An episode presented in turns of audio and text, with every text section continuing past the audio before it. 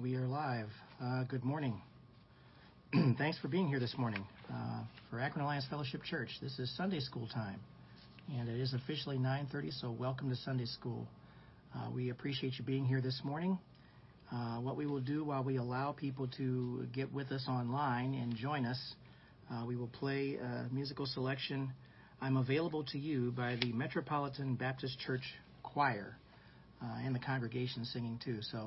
I'll play this and we'll allow people to get on. And thanks for being here this morning. God bless you all. We take care of yourself.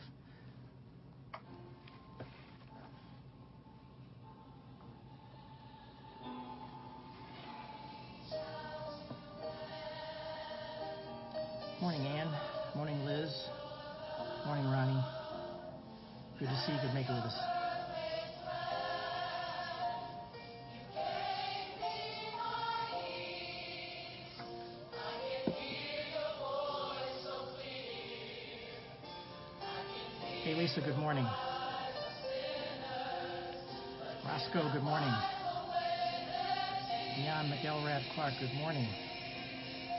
Cindy Phillips, thanks for being here this morning. Hey, Ann and Larry.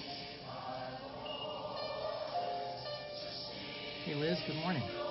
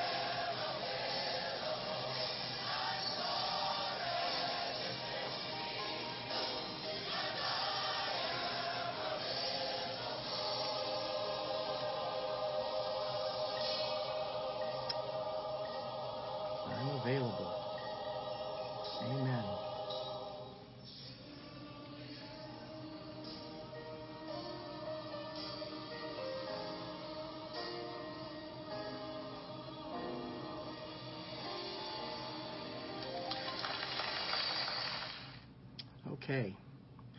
That was I'm Available to You by the Metropolitan Baptist Church uh, and uh, mostly the choir. Uh, the congregation was also singing with that too, but uh, that's a great way to look at uh, things. Uh, you, it is a choice to be available. You're either going to be available to the Lord and allow Him to speak to you through the power of the Spirit, or you're not. That is a choice that you make. So we appreciate you understanding that aspect of the song. When you say you're willingly available, He will indeed want to use you, use you for His goodness, for His glory. Uh, so that's what I take away from that song.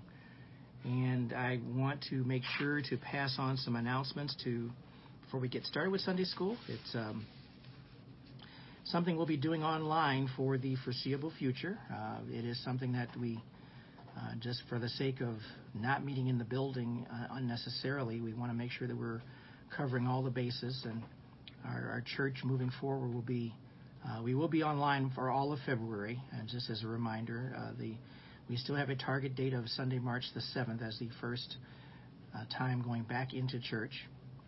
And I, I think that uh, that's a good target right now, just based upon where things are. We'll see how it goes. Uh, it'll still be the same social distancing and wearing masks and all that until we get the all clear from that. But I want to just remind everybody that it's really important for you just to stay safe. Just uh, just hang in there as much as you can um, for this entire time that we've been uh, been here and doing this these things here. I know that um, it's been tough for some people who have actually come down with the with the virus, and it kind of knocks you flat. Uh, and I'm not referring to anybody in our church per se, but I am referring to people that I, I work with who have actually caught the virus and who have been. Uh, it just kind of knocks you flat. It just takes some energy out of you. So it's not something that you want, and we want to be especially safe during this time, just to keep doing all the things you've been doing and just kind of soldier through for another few weeks or so, and then we'll see how it goes as we get closer to March 7th. And uh, we encourage you that uh, we still will be online as best as we can with the acoustic challenge we have at church, but uh, we'll give it a shot. Please stay uh, tuned after Sunday school for our uh, for our Sunday message. Uh, Pastor Gus Brown has a message being connected to be blessed. It'll be available in the timeline in the, on the Akron Alliance Facebook page after Sunday school is over with, and you'll be able to find that right away. It'll be uploading uh, in approximately eight minutes, so it'll be there and be waiting for you when you get uh, when you get out when we get off of here for Sunday school. Um, Pastor Gus has mentioned even in his messages about tithes and offerings about we're just very thankful for the church being able to give as much as possible and do what they can during this t- tough time. And uh, he has mentioned that the collections are down a little bit, and that's just natural. It's uh, kind of expected right now. But we really want to encourage you to still contribute to the church because we still have to operate the building. We have to operate all the things that are associated with ministry with the church. If you are not able to go to church, uh, to the drop box, which I'll tell you about in a second, please mail your tithes and offering to Akron Alliance Fellowship, the address is 688 Diagonal Road, Akron, Ohio 44320. Um, we do have a drop box that will be available today later on at church at the main entrance area. It's a drive-up drop-off of your tithes and offerings. Uh, 11:30 to 12:30 today at the church, 688 Diagonal Road, Akron, Ohio. So we look forward to you either doing that or mailing it. We don't. We want to make sure that we're still making the contribution whatever you can to just keep the church moving forward. And one other thing that I wanted to mention too, because we, we have a little bit of a catch up to play with, we have the ability, and I, I discovered this relatively recently, to take the audio from a lot of the content that Pastor Gus has been using in my content and adding it to our podcast, which we hadn't been able to do, we hadn't done. So we'll be gradually adding that content from 2020 and 2021 into our Akron Alliance Fellowship podcast. So if you want to be able to listen to that content over again, you'll be able to do that. Uh, it's just a little thing that we're trying to do to make sure that we have as much as possible available for you for content. Um, of course, you'll need the internet to be able to access it, which has been the challenge that uh, some some of us have had, but most of us seem to have that under control. So we want to encourage you to make a note of those things. And when you when we do the podcasts, those are downloadable. Uh, so you can actually put those into a player and some or something like that, uh, and, and give those to other people who are just not able to join us online. So I think that's something to consider uh, as we uh, make communication with other members of the church who are not online. As a, as a brief reminder, please reach out to those other church members that we, we have lost contact with or we haven't had recent contact with. Send them a card, uh, call them, check on them, make sure that everything is okay. Uh, we just have to get through this little stretch here, and we just want to implore you to keep those things in mind.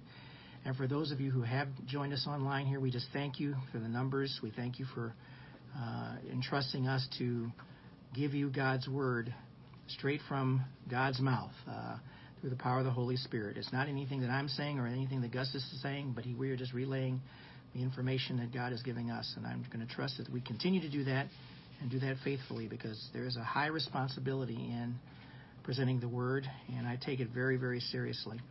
And that's going to be the essence and the focus of a lot of what we're going to be talking about here today uh, in the uh, lesson.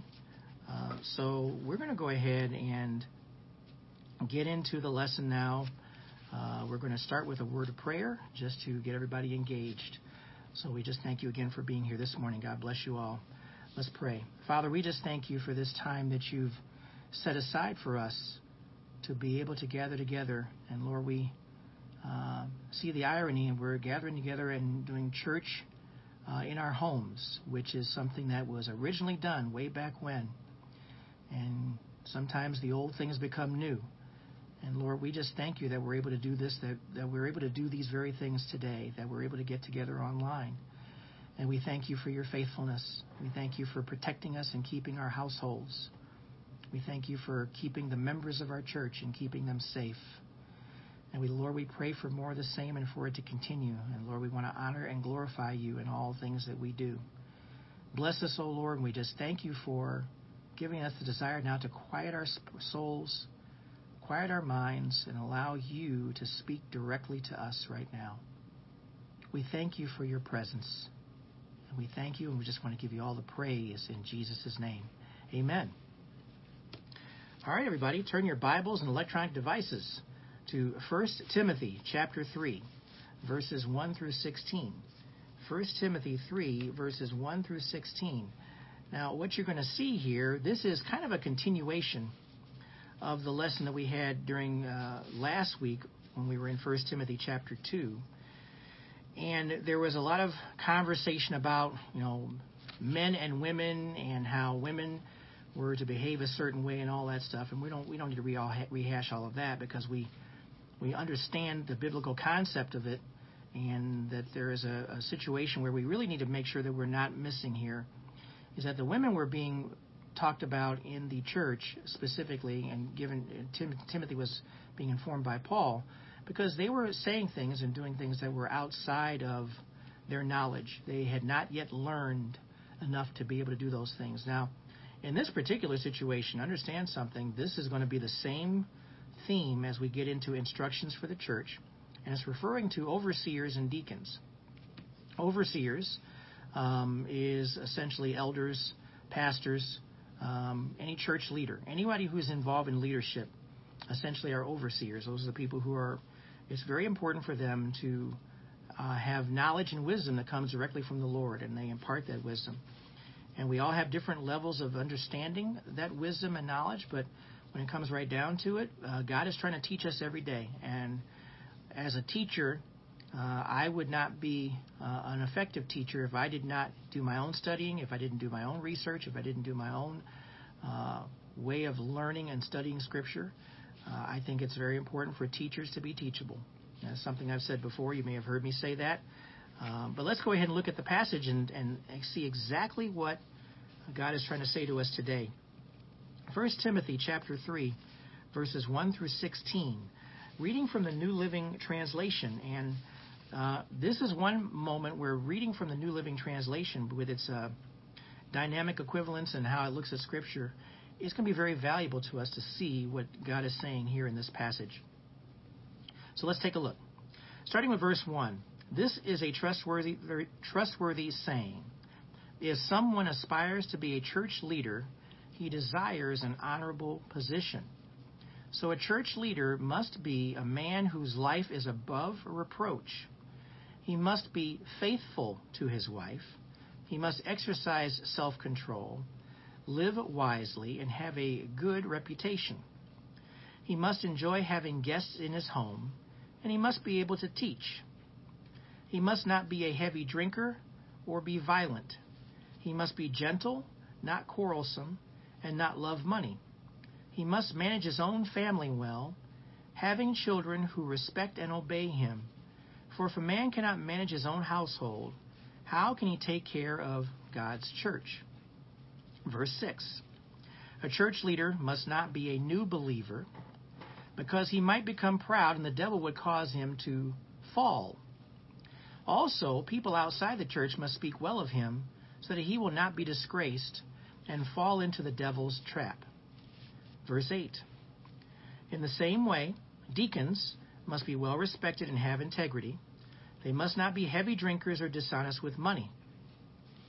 They must be committed to the mystery of the faith now revealed and must live with a clear conscience. Before they are appointed as deacons, let them be closely examined. If they pass the test, then let them serve as deacons. Remember that. Verse 11 In the same way, their wives must be respected and not, must not slander others. They must exercise self control and be faithful in everything they do. A deacon must be faithful to his wife, and he must manage his children and household well. Those who do well as deacons will be rewarded with respect from others and will have increased confidence in their faith in Christ Jesus. Verse 14 I am writing these things to you now, even though I hope to be with you soon, so that if I am delayed, you will know how people must conduct themselves in the household of God. This is the church of the living God, which is the pillar and foundation of the truth.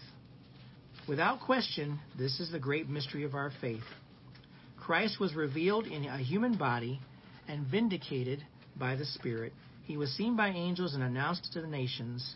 He was believed in throughout the world and taken to heaven in glory. Okay, that is all of uh, that is all of First Timothy chapter three. Basically, uh, is uh, jam packed with information. So let's go back up to the top and look at this material. And we'll cover as much as we can with this without having to skip anything uh, for the sake of time. So let's go back to verse 1. This is a trustworthy saying. If someone aspires to be a church leader, he desires an honorable position. An honorable position. If someone desire, aspires to be a church leader, he desires an honorable position. Now, when you first look at this, that obviously is very, very true. And we need to take into account that there's a huge responsibility. It's a heavy responsibility for anyone who wants to be in church leadership. Um, a church leader, or also known as an elder, uh, has that responsibility. It can refer to an elder in this context can refer to a pastor, uh, refer to somebody in leadership, uh, or a presiding overseer. So we're certainly talk about elders. We're talking about deacons. We're talking about anyone who is in leadership. We, we can even refer to people who are in head of committees uh, as that type of leadership. And it's good to be want to be a spiritual leader, but the standards are very, very high. Now, Paul is mentioning this because we want to make sure that uh, as we look at these qualifications as we follow this, um, church leaders are not to be elected as church leaders because they're popular people. Let's start with that we can get caught up in beauty contests and popularity contests when it comes to appointing church leadership because of personalities or people who uh, seem to be very engaging. But are those individuals, frankly, qualified to be in leadership? Uh, just because you're popular doesn't make you a church leader. Uh, it may make you the talk of the uh, the church or make you a conversation worthy, but we want to be make sure it's conversation worthy in a very good way. Uh, that's what we have to consider here. And sometimes people just get caught up in, in the dynamics of personalities, and that's really not what this is all about. So, church leaders shouldn't be elected because they're popular, nor should they be allowed to push their way to the top. There are some people who will want to aspire to be in leadership and want to do those things, but uh, they may play corporate games in doing that. Um, for those of you who have worked in a corporate environment, you know exactly what I'm talking about. The, this is not the place for someone who wants to be in leadership. They need to be chosen by the church because of the respect for the truth, respect for Jesus Christ, honoring Him, and how they live is a very important aspect of that, according to, in addition to what they believe. Um, if you want to be a leader, if you want to be in leadership, or if you are a leader right now, you need to check yourself against Paul's standard of excellence because this is what exactly what this is. This is a standard of excellence. There should be no compromise whatsoever when it comes to leadership in a church. Do not compromise that. Uh, many churches have fallen or gone to the wayside because there was a compromise in leadership. And it doesn't mean that people don't make mistakes, it doesn't mean that people don't mess up, but you lessen your chances when you are truly looking to put someone in the position of leadership who is honoring God and looking to Him in all things. And that's not just in front of church members, but that's away from the church, outside of the church. Everything that they do should be honoring the Lord Jesus Christ. High expectations. So, before we get into the content going all the way down to verse 13, because there's, there's quite a bit here, but we want to make sure that we're covering we need to understand specifically what's going on. Even though we're speaking about church leadership, even though we're talking specifically in this passage about elders and deacons and pastors and all that, believers, even if you never plan to be a church leader, should be striving to follow these same guidelines we're talking about. Why is that important? Well, it's important for you if you appoint a leader who's going to be uh, you're following or looking to uh, of course, that leader is following Christ, and you're trying to follow leadership. You should be following the example of leaders who are truly honoring the Lord. You should be doing the very same things. The, the, the standards do not lessen for you as a believer just because you're not in leadership. Your standards don't change. You still have to meet uh, according to, still have to live according to God's standard. You still have to be obedient to Him. You still have to be uh, praying to Him, seeking after Him, looking to Him, honoring Him. These are all things that we all should be doing. It doesn't matter whether you're in church leadership or not. Um, I think it's important for us to understand that. Um, some people can effectively teach who have never taught formally at church. And so they may not be in church leadership, but how is important how important is it for that person to know the word and be able to impart the word, even if it's in a one on one conversation? These are all things we have to take into account these people may not be in church leadership, but they may be mentors. They may be people within the church that people go to if they have questions. You know, it is sometimes where you might have a supervisor at work and you don't necessarily want to ask the supervisor a question, but you may look to a team member who you respect and trust uh, to ask that question because sometimes people don't ask the supervisor a question for really dumb reasons. Uh, more like I don't want to look dumb or I don't want to look silly in asking a question like that. But that's very true. That's a psychological thing. So there are many times where I, as a supervisor, have never heard a thing from some of my team members, uh, but they talk amongst each other and they'll ask all kinds of questions. But they're looking to someone who has good sense, uh, good information, knows what's going on, and you have people like that in the church as well too. They actually do help pastors and deacons and elders. These are people that you want to uh, be able to confide in, but you need to understand that these people who are mentoring spiritual truth, we need to be able to seek those people out. Take a look real quick at, I'm going to have you turn to 2 Timothy. Hold on one second. 2 Timothy chapter 2. And I'm catching up with you here. 2 Timothy 2. Uh, let's look at verse 2. We want to make sure that we're still speaking to other people within the church and communicating with them who uh, have knowledge of the truth. And so, as the leaders set the example for these people, these individuals who are these mentors that we'll call them, uh, they need to also be available to speak truth as well too when they are asked or asked a question. Because the reality is, the pastor, the elders, the deacons, they, they, whoever those people are in church leadership, may not be able to speak to everybody at one time. They may there may be a question that you may have, and you can just call somebody up and ask them. It says in 2 Timothy 2, verse 2, And what you have heard from me in the presence of many witnesses, entrust to faithful men who will be able to teach others also. That's exactly what we need to understand here. The, uh, we these other people can teach just as well in a, in a specific moment. Should they be knowledgeable as to what they're teaching? Absolutely. Can they be trusted to speak to others? Certainly they can.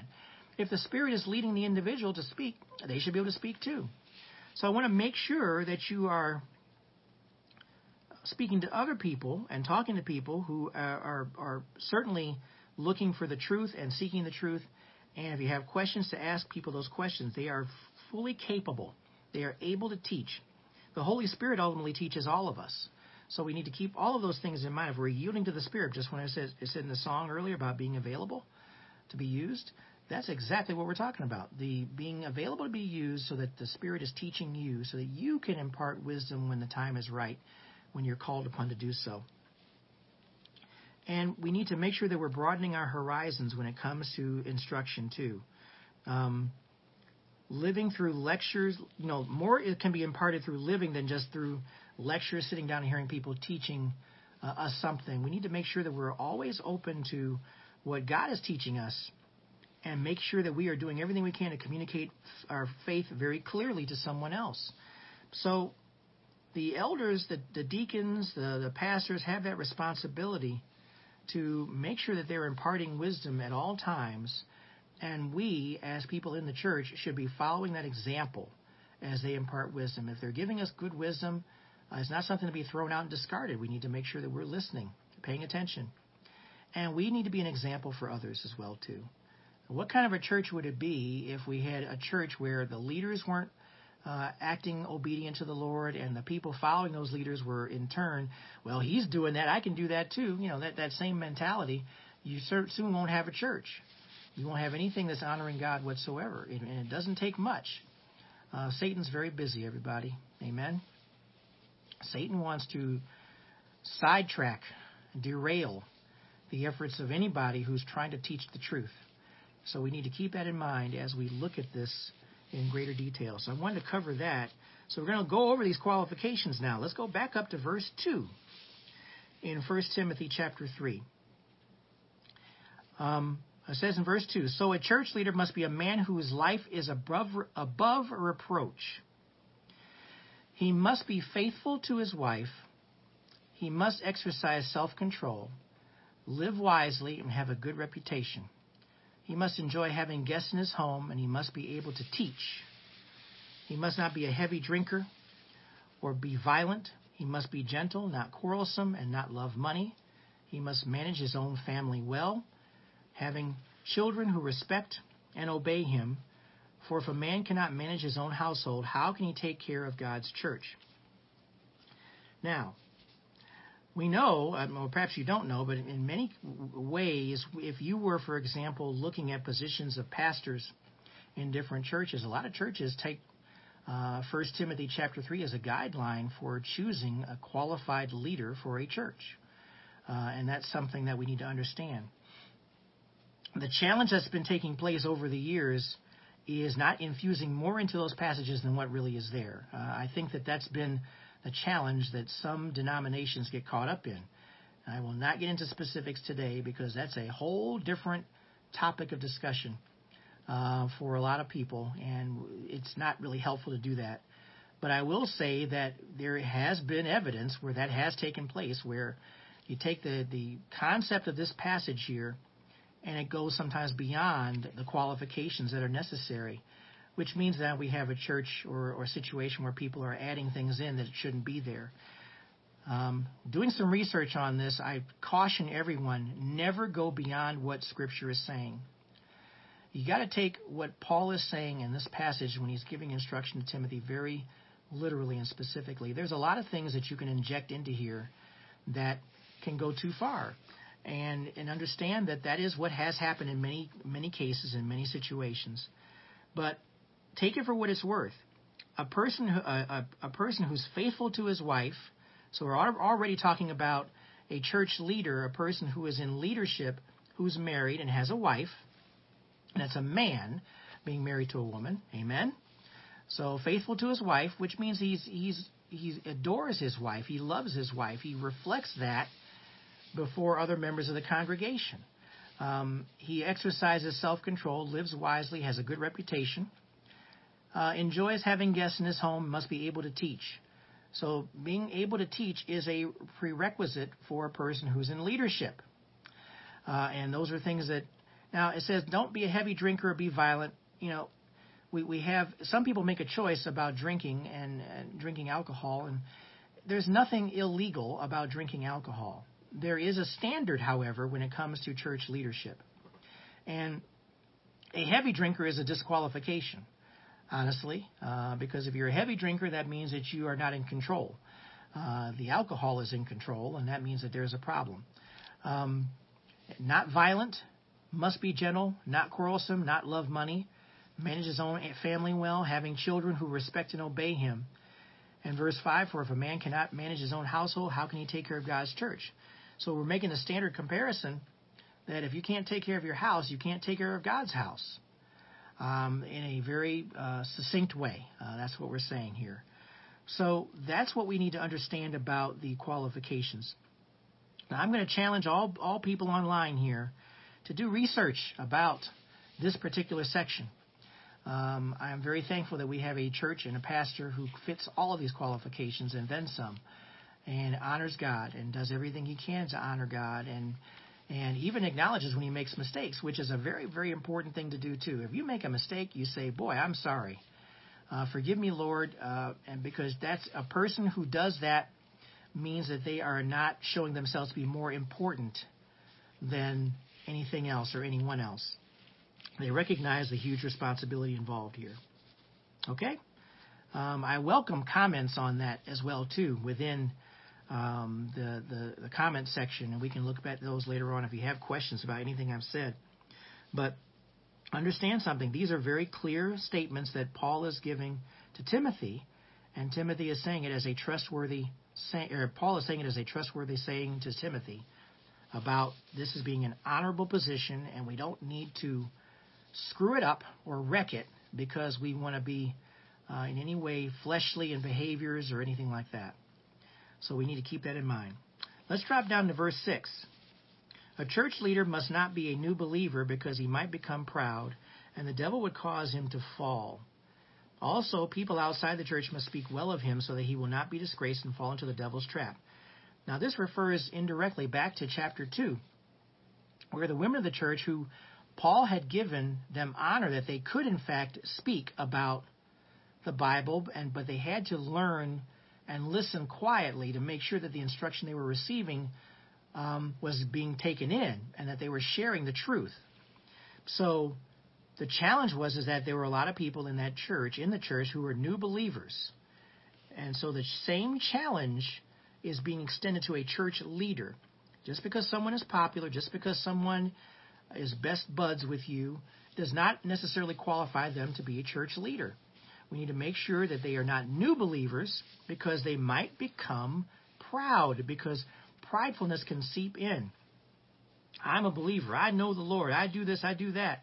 And then basically things get out of control when you are truly not humbling yourself before the Lord because pride always will intercede or take away from your relationship with the Lord Jesus Christ. And it, pride goes, uh, as my, my bride said here, pride goes before a fall. Um, that's what we don't want. A lot of church leaders have become prideful over the years, and we've seen it. You, you've seen dem- it's been demonstrated. You may not ever hear them acknowledge it because they won't acknowledge it. Uh, you'll you'll see the behavior and you'll say, well, that person's become proud, and you can make that conclusion just based upon their behavior. We don't ever want to be in the situation as church leaders where we are making other people stumble. Because that's exactly what happens in a church if church leadership uh, is not prepared to teach, not able to teach, not able to live an example for other people. So, new believers should become secure and strong in the faith before taking leadership roles in the church. So, when you become a believer, and churches need to be cautious about this too, we don't automatically put somebody in a position of leadership because they appear or may have an appearance to have knowledge. They may not be ready yet. And there comes a time of instruction and teaching. And so that's something that Uh, I think church leaders need to admonish themselves as well to make sure that because a person becomes a new believer, the, the automatic temptation is to get that person involved in some way in the church. You can get them involved. Uh, you can get them involved. One of the first things I did at a church that I used to go to, uh, where I became, uh, I was a new member and new came in, I handed out bulletins. That's the first thing I did. I handed out bulletins of the people in the church coming in. Uh, and that wasn't a position of leadership. There had to be some time spent before I could be put into a position of leadership where I was teaching the Sunday school class to uh, the teens who were in that church. It doesn't happen immediately. There's time that has to be taken. You have to grow personally, and a church, if you're desperate for leaders, or desperate for, for believers or workers, we need to make sure that we are not jumping the gun and putting people in place who are just not ready, not qualified to be in those positions of leadership. Um, that's a real challenge. That's a real temptation sometimes that we have to look at. And uh, the study here says, and I couldn't agree more new faith needs time to mature. Maturity is the key. And Pastor Gus has mentioned in a couple of messages here, as well as even uh, in the upcoming message after we're done here about maturity, being mature in the faith. If you expect certain things that God uh, is going to do for you, what are you doing for Him? How are you behaving? Are you being mature in your faith, or are you pouting because God isn't giving you something that you want? Um, that's pridefulness. And so there is no place for that in church leadership or in any position of leadership within a church. New believers have to be firmly grounded in their faith. There has to be a solid Christian lifestyle. There has to be a knowledge of the Word of God. It doesn't mean you have to know everything, but it means you have to know the basics. You got to know some basics here. You got to know some things where, and if you don't know, don't play it off and pretend that you know something and say something that is anti biblical or anti Christ. If you don't know, say, I don't know, I'm going to look it up. And that's really what it comes down to.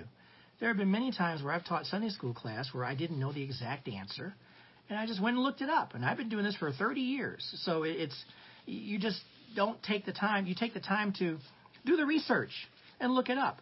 Uh, no one is saying that anybody in leadership has to be a know-it-all. We we uh, people who are pastors, people who are elders, you know, they learn new things all the time.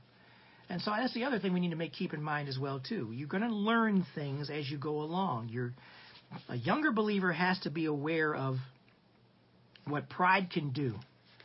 Uh, it can basically seduce your emotions. It can cloud your reasoning.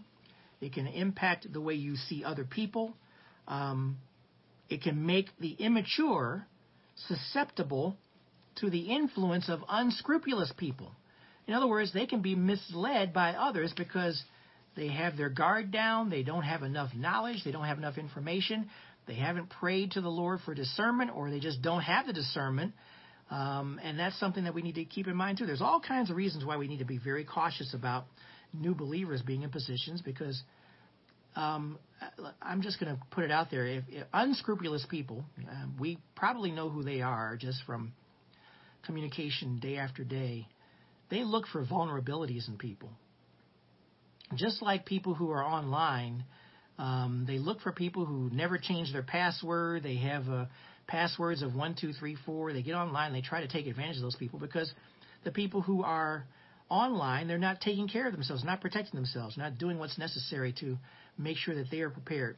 That's the exact same thing I'm referring to here. New believers have to be very cautious. They need to be prayerful and making sure that they do not fall into the devil's trap. And the devil wants to see new believers crash and burn. I think that's the best way to put it because that's exactly what he wants to see happen. And so you as a person in the church need to make sure that you're protecting yourself. The more you know about the Lord, the more Satan wants to try to get under your skin. So you need to be bolstered up, you need to be prayed up, and you need to be seeking the Lord and looking to Him. Look at verse 7 again, and that's what we were referring to here about the people need to be able to speak well of you in the church as a leader so that you will not be disgraced and fall into the devil's trap. And that, that refers specifically to believers who are leaders. We want to make sure that a church has a good reputation. How do you get someone to get involved with a church? Well, there has to be a reputation, at the very least, that the people love the Lord and are seeking the Lord and want to teach what is being taught uh, and teach uh, those things, teach those things properly too. We we always want to make don't make the assumption that every church who loves the Lord is teaching properly. Uh, the instruction has to match up with the teaching. The lifestyle has to match up with the teaching. Uh, if it's honoring God, that's what has to happen. So there are qualifications here that we need to make sure that we are undertaking as we look at churches. The church has to have a good reputation. The leader has to have a good reputation. The members have to have a, a good reputation overall. Um, if you're a citizen, if you're a neighbor, if you're a friend, if you're in the neighborhood, you should be honoring God in everything that you're doing outside of church. It's not just the behavior in the church. We sometimes get caught up in, in, in these types of parades and festivities and just doing things in the church because we think it looks good. That's not how you honor God. We want to honor God by being prayerful people, people who are willing to be obedient to Him, people who are willing to serve Him, people who are willing to listen to Him, and listen even at times when we don't want to hear what He has to say. Because God sometimes admonishes us and tells us things that we need to hear about our behaviors. It's not all about, you know, like, well, everything coming from God is good. Well, not everything coming from God is good sometimes. It's sometimes it's a situation where the information he's giving to you is for your good. You don't want to hear it. So we need to understand that that's there's a distinction there because everything God does is good for us. But our pride will sometimes push back and say it's not good when we come back later on and say, "Lord, you were right. You were right all along. You knew that I needed to hear that word from you to help me to turn my life around and fix those things. So um, we need to understand that our flesh determines sometimes what's good and what isn't, but God is good all the time.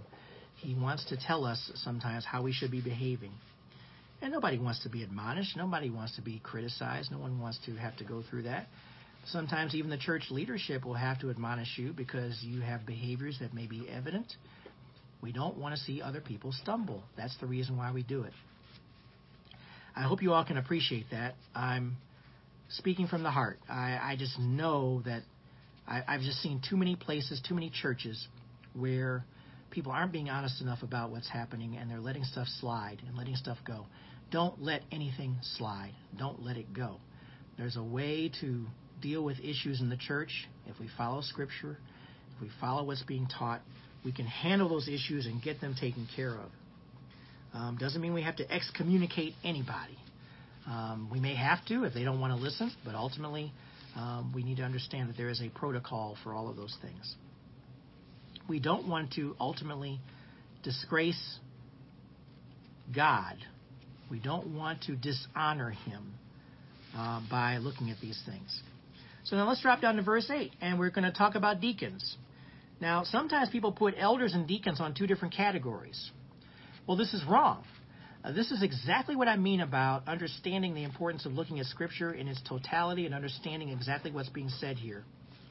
Um, verse 8. Let's go back to 1 Timothy chapter, um, chapter 3, verse 8. In the same way, deacons must be well respected and have integrity. Well respected and have integrity. Now, they may not be teachers, but they're still to be well respected. They may, must not be heavy drinkers or dishonest with money. That's the exact same thing that's said in verse 3 for a pastor.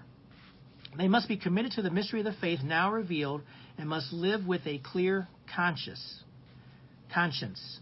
Before they are appointed as deacons, let them be closely examined. If they pass the test, then let them serve as deacons. This is why we are never to elevate deacons, people as deacons who are not qualified to be in leadership because they're a deacon, it doesn't make them any less of a person in position than an elder. A deacon is still in leadership. So a deacon simply mean of just for qualification, an elder refers to an overseer. A deacon refers to a person where the word means one who serves. So he is a servant leader. That's exactly what a deacon is. He's a servant leader. People don't look at it that way. Um, well, let's take a quick look at uh, Acts chapter 6, and we'll see where deacons came into play pretty much in the church. Um, it was probably begun by the apostles in the Jerusalem church. And it was to do what? To serve and care for the physical needs of the Greek speaking widows at the time. Let's take a look at Acts, Acts chapter 6, verse 1. We're going to look at that through verse 6. Now, in these days, when the disciples were increasing in number, a complaint by the Hellenists arose against the Hebrews because their widows were being neglected in the daily distribution. And the twelve summoned the full number of the disciples and said, It is not right that we should give up preaching the word of God to serve tables. So, what were we doing here? We're looking at a different position being created. Even though there were people who were teaching, and there weren't that many teachers yet, because remember, this is a new church. So they couldn't stop teaching. They had to keep teaching. So now they had to find other people to get involved in this process. Therefore, brothers, pick out from among you seven men of good repute, good repute, full of the Spirit and of wisdom, whom we will appoint to this duty. But we will devote ourselves to prayer and to the ministry of the word. So we were actually now creating a different position of leadership because you had to be a leader to be one who's willing to serve and take care of other people. Verse 4, but we will devote ourselves to, prayer and to the ministry of the word. And verse 5, and what they said pleased the whole gathering. And they chose Stephen, a man full of faith and of the Holy Spirit, and Philip, and Prochorus, and Nicanor, and Timon, and Parmenas, Parmenas, excuse me, and Nicholas, a proselyte of Antioch. So these are all people who were chosen. They, these they set before the apostles, and they prayed and laid their hands on them. And I'll just add in verse 7 And the word of God continued to increase, and the number of disciples multiplied greatly in Jerusalem, and a great many of the priests became obedient to the faith. Why? Because that very act was one more way to honor God. You're taking care of your congregation. You're taking care of your people. You're taking care of the people in your midst. So a deacon is a very important role in the church. We want to make sure that we're looking at those things and those qualifications, how they indeed resemble the elders. Now, in some churches today, this is a fact. A lot of deacon leaders have been become less important. It's lost importance in some churches. This is a fact. They aren't treating this position in the same way that was originally intended when you look at Acts chapter 6. New Christians are often asked to serve in this position, which is a mistake. It's a mistake. It's something that we don't want to do. Um, but and that's not what we should be doing because that's not what uh, Paul is speaking of here. That's not what Timothy's saying. This person has to be well respected, have integrity, and before they're appointed as deacons, let them be closely examined. This is the whole point. We should be praying for people in leadership like this to make sure that they are indeed uh, prepared and ready to serve in that capacity. Deacons should have high qualifications, not just qualifications, high qualifications. That's what we need to understand here. Just because a person is living and breathing does not make them a deacon. Uh, that's wow! It's a, it just popped in my head. That's scary enough. so, but we need to understand that it's a very high qualification to be a deacon. We need to go back to the premise of Acts chapter 6 and look at those qualifications. Stephen, that person being mentioned, full of the Holy Spirit, as you remember, he was very highly qualified and spoke according to the Spirit and spoke God's word uh, right before he was stoned because he was being led by the Spirit. Everything he was saying. Remember, he was not uh, a so called leader in the church where he was a teacher, but he knew the Spirit. The Spirit spoke through him, and he was very qualified. And that's exactly the type of person we need in servant leadership, which is the best way to describe. Well, all of us are all of us who are in the church who are leaders are servant leaders, but uh, I think it's especially true for one who is qualified to be a deacon. So keep that in mind as we look at this. Now look at verse 11. In the same way, their wives must be respected and not, must not slander others. They must exercise self-control. and be faithful in everything they do. Um, that's what's very important here. The qualification, it's not specifically mentioned here, but it's implied in the early section here about uh, elders and their wives. The, the responsibility that the elder or the overseer has is to honor his wife, to be faithful to his wife, can't be a philanderer. Amen.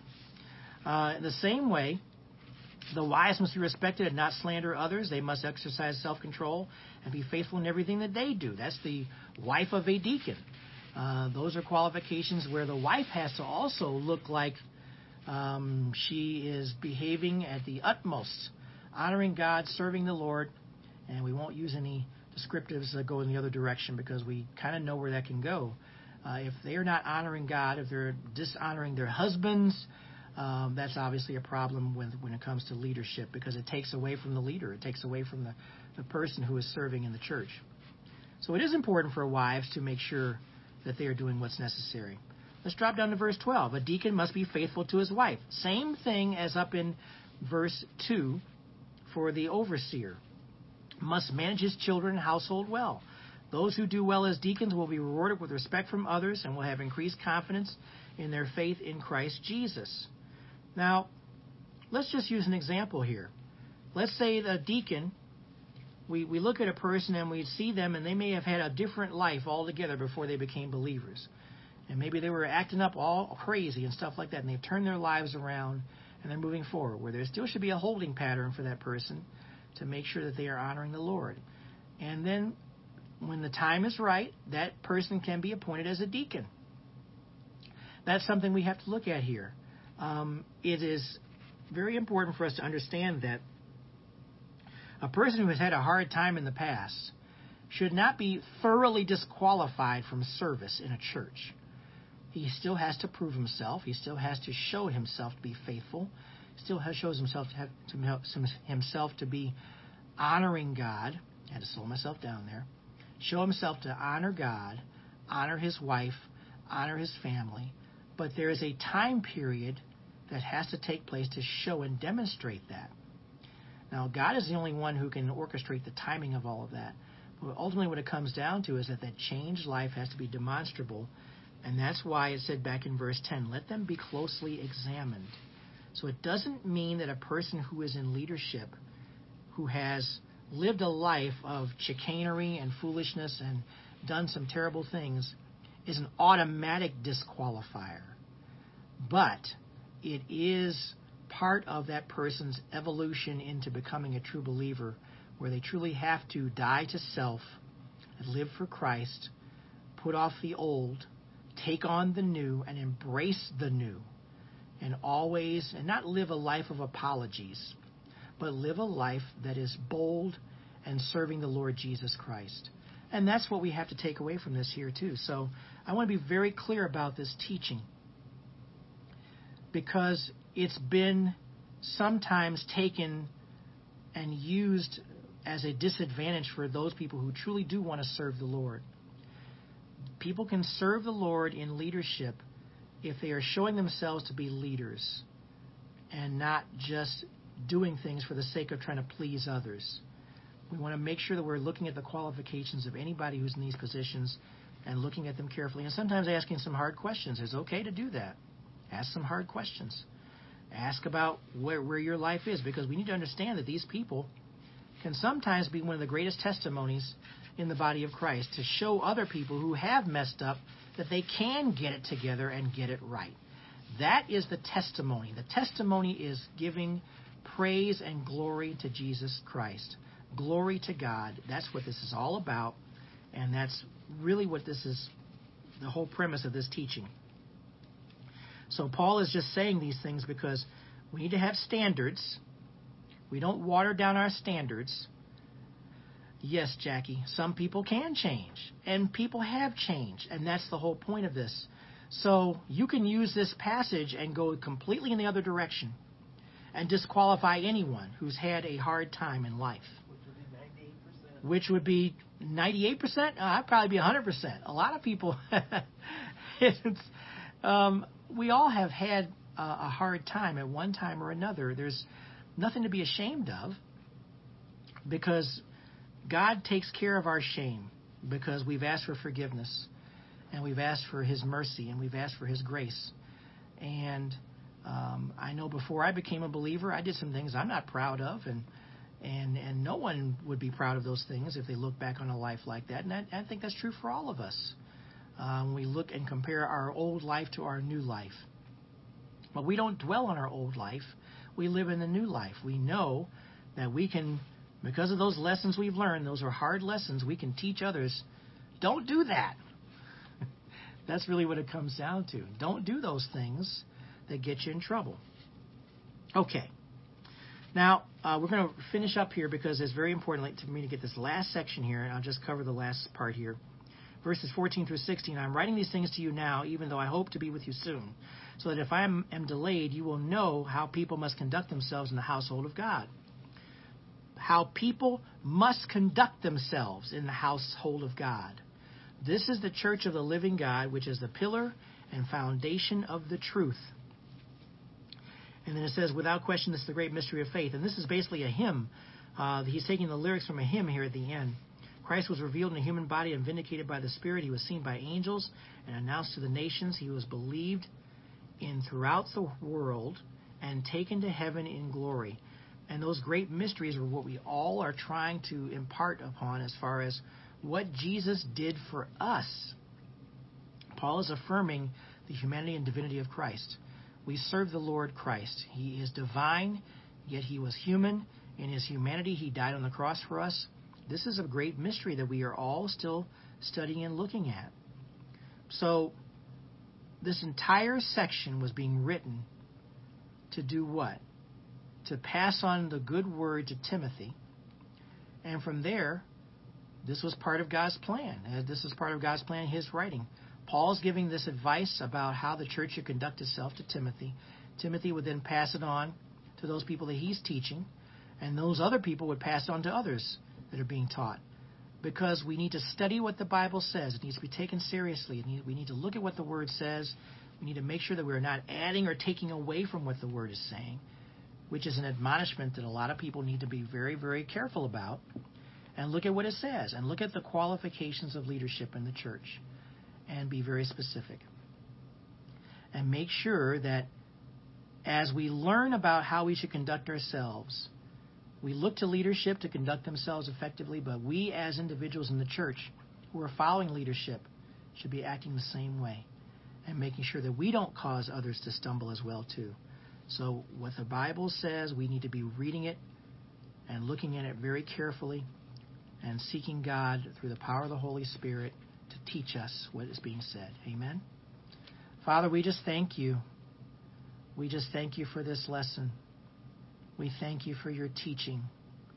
And Lord, we pray that you give us the desire to just go beyond not just reading what the Word says, but truly investigating it, going deeper, seeking you, Lord, in prayer as to what's being said, seeking content that parallels what's being said, and look to others who have knowledge and wisdom as well too. Now, Lord, you're the end authority, though. It comes back to what you're saying. We thank you for your teaching. We thank you for your even your correction. We thank you for your help through this entire process. Lord, we want to be students of the Bible for life. We don't ever want to stop learning what you're saying. We don't ever want to stop and just settle for anything less than your truth. We don't want to just take the word of someone else. We've got to be Bereans. We've got to get into the word and see that what is being said is true. That's from Acts 17:11. Please help us to do that very thing each time we go and look at our Bibles and look at our studies, as we do our devotions, as we do our daily reading. Lord, we are prayerful that you continue to teach us. And we thank you for this lesson here today. Bless us, O Lord. Help us to carry it forth for life, not to leave anything on the table, but to keep it in our hearts, in our minds. And we give you praise and thanks in Jesus' precious name. Amen. Well, praise the Lord. God is good. I just thank the Holy Spirit. Um, didn't quite know how that was going to come out today, but I'm very convicted about this passage in ways you probably don't realize, but it's, it's very important for me um, to make sure that a church leader is looking at these things and we're getting this passage correct when we look at what it's teaching us. So, um, if you have questions about that, you can ask me and I'll, I'll tell you offline. Uh, I'll be happy to. But please make sure that you are looking at this very carefully. And uh, I just praise God for his teaching.